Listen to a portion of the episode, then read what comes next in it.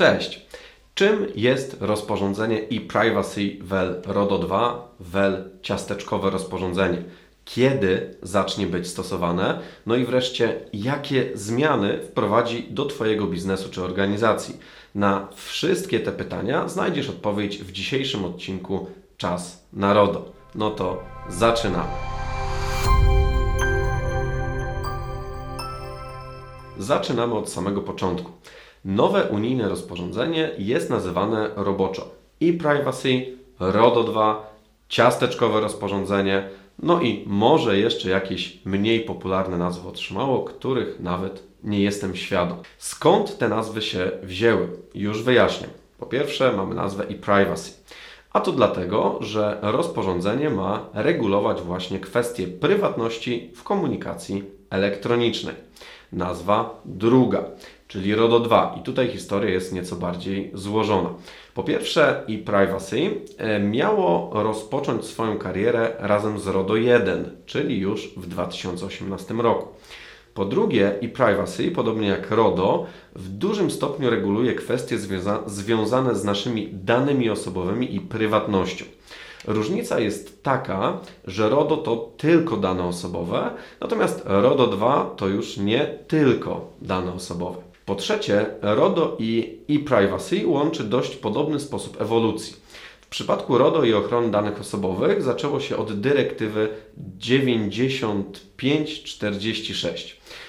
Potem dyrektywę zastąpiono już rozporządzeniem RODO. W przypadku e-privacy najpierw była dyrektywa 2002-58, a potem rozporządzenie e-privacy, które ma właśnie ją zastąpić. No i po co ta ewolucja? Dyrektywa wiąże państwa członkowskie tylko pośrednio. Spowodowało to, że każde państwo Unii Europejskiej wdrożyło dość podobne, ale jednak różne przepisy regulujące przetwarzanie danych w internecie. Rozporządzenie obowiązuje natomiast bezpośrednio. Dzięki temu przepisy regulujące przetwarzanie danych w internecie w całej Unii Europejskiej będą ujednolicone. No i na pewno ułatwi to funkcjonowanie w przestrzeni wirtualnej, na przykład międzynarodowym grupom kapitałowym. Po czwarte, podobna jest wysokość kar finansowych przewidzianych za łamanie przepisów obu rozporządzeń. W zarówno jednym, jak i drugim przypadku maksymalny wymiar kar to 20 milionów euro lub do 4% światowego rocznego obrotu. No i po piąte wreszcie, podobna jest również konstrukcja prawna RODO i e-privacy. W obu przypadkach przepisy są ogólne, zostawiając pewne pole do interpretacji. Ta ogólność wymuszona jest bardzo dynamicznym rozwojem technologii telekomunikacyjnych. Wyobrażam sobie, że stworzenie zbyt szczegółowych przepisów w tak dynamicznie zmieniającym się otoczeniu wymagałoby bardzo częstej aktualizacji rozporządzeń. A jak widzimy na załączonym obrazku, to znaczy na przykładzie wdrażania nowego rozporządzenia, taka aktualizacja przepisów może potrwać wiele, wiele, wiele lat. Podobieństw pewnie można znaleźć i więcej, nam jednak to już wystarczy i mam nadzieję, że pomogłem Ci zrozumieć skąd wzięła się właśnie nazwa RODO 2, a przy okazji pomogłem Ci poznać kilka ważnych założeń nowego rozporządzenia. No i mamy wreszcie trzecią nazwę, czyli rozporządzenie ciasteczkowe. Dlaczego ciasteczkowe i czy ma to coś wspólnego z ulicą Sezamkową? No, rozporządzenie jest ciasteczkowe, dlatego że częściowo poświęcone jest właśnie plikom cookies, czyli słynnym ciasteczkom. Zaznaczam, że chodzi tylko o część rozporządzenia, za to chyba taką najbardziej medialną część. Nowy akt prawny dotyczy w tym zakresie firm i organizacji, które korzystają właśnie z plików cookies. No, w sumie, czy ktoś w dzisiejszych czasach nie korzysta. I siłą rzeczy część komentarzy dotyczących e-privacy koncentruje się właśnie wokół plików cookies. Uff, porządek pojęciowy mamy już za sobą. Zobaczmy w takim razie, co się zmienia i dla kogo. Czy dużo się zmieni? Najbardziej właściwą będzie tutaj ulubiona odpowiedź prawników, czyli to zależy. W tym przypadku wszystko zależy od tego, czym zajmuje się Twoja firma czy organizacja na co dzień. Jeżeli jesteś dostawcą usług internetowych, dostawcą poczty elektronicznej, komunikatorów elektronicznych itd., tak itd., tak to e-privacy na pewno będzie dla Ciebie bardzo ważnym aktem prawnym. Będą w nim opisane zasady przechowywania i usuwania danych pochodzących z takiego rodzaju komunikacji elektronicznej. Jeśli zajmujesz się aktywnie marketingiem, wysyłając wiadomości mailowe albo wykonując telefony, to również musisz liczyć się z istotnym wpływem e-privacy na Twój biznes.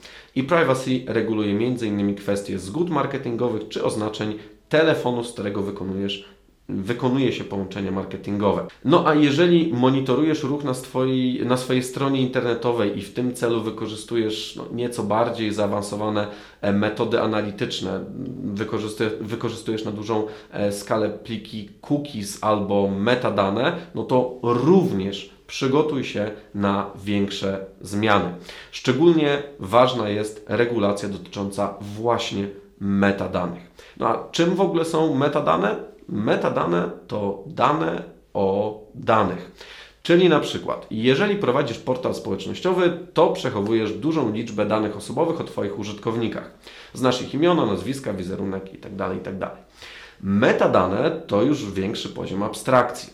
A więc będą to na przykład informacje o tym, z kim i kiedy Twoi użytkownicy się komunikują. No i jak często to robią. Do tej pory wykorzystywanie metadanych nie było chronione prawem, to znaczy rozporządzenie e, określa, w jakich sytuacjach tego rodzaju informacje mogą być przetwarzane, kiedy konieczna będzie zgoda od użytkownika, a kiedy będzie można wykorzystywać metadane bez zgody użytkownika. No dobrze, a co jeśli nie prowadzisz portalu internetowego, nie prowadzisz aktywnego marketingu w sieci, ani nie monitorujesz na dużą skalę ruchu na swojej stronie internetowej, czyli posiadasz klasyczną stronę internetową wykorzystującą podstawowe pliki cookies. No, w takim wypadku rozporządzenie i privacy nie będzie dla Ciebie rewolucją, ale uprzedzam, musisz liczyć się z koniecznością wprowadzenia pewnych modyfikacji na swojej stronie internetowej. I tutaj taka ciekawostka dla wszystkich obawiających się zmian związanych z plikami cookies.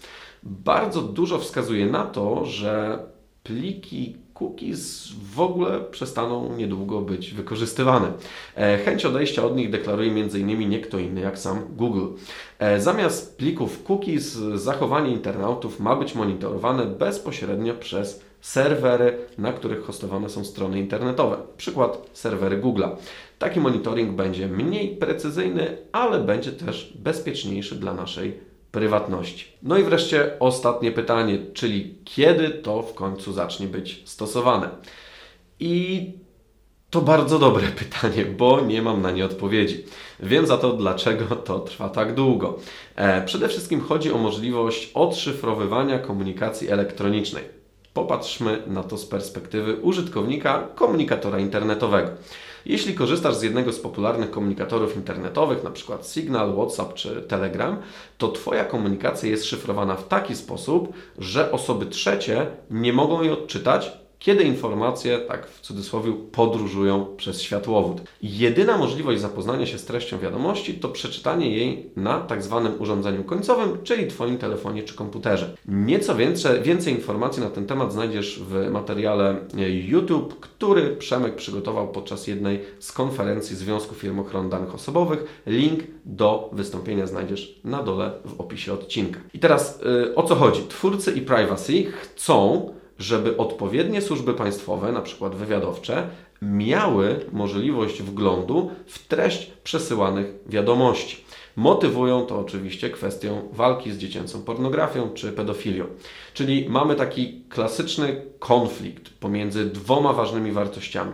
Prawa, swobody obywatelskie, takie jak tajemnica korespondencji, wolność komunikowania się z jednej strony, kontra walka z przestępczością z drugiej strony. Kolejna kość niezgody, a także powód w opóźnieniach prac nad nowymi przepisami to znowu tradycyjny konflikt e, biznesu i użytkowników internetu.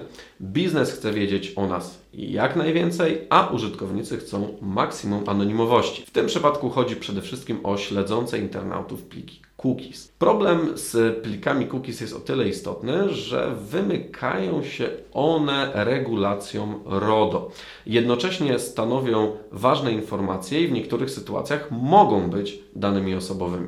No a jeśli pliki cookies i informacje dzięki nim uzyskiwane w całości uznamy za dane osobowe, to funkcjonowanie wielu serwisów internetowych mogłoby być bardzo utrudnione. Z drugiej strony, pozostawianie tematu cookies całkowicie poza nawiasem jakichkolwiek regulacji prawnych może być też niebezpieczne dla samego użytkownika końcowego. Rozwiązaniem dla tego obszaru ma być właśnie e-privacy. Podsumowując, nie jestem w stanie odpowiedzieć na pytanie, kiedy e-privacy w końcu wejdzie w życie. Kiedy jednak już się to stanie, no to czeka Cię sporo pracy. Chociaż dużo zależy od tego, w jakiej branży działasz. Dlatego zamiast tracić czas na przygotowywanie się do e-privacy, którego treść może się jeszcze zmienić, zasubskrybuj nasz kanał i blogowy newsletter. Link do zapisu znajdziesz oczywiście na dole w opisie odcinka. Dzięki temu żaden ważny news ze świata ochrony danych osobowych Cię nie ominie. Dziękuję za uwagę, do zobaczenia, cześć!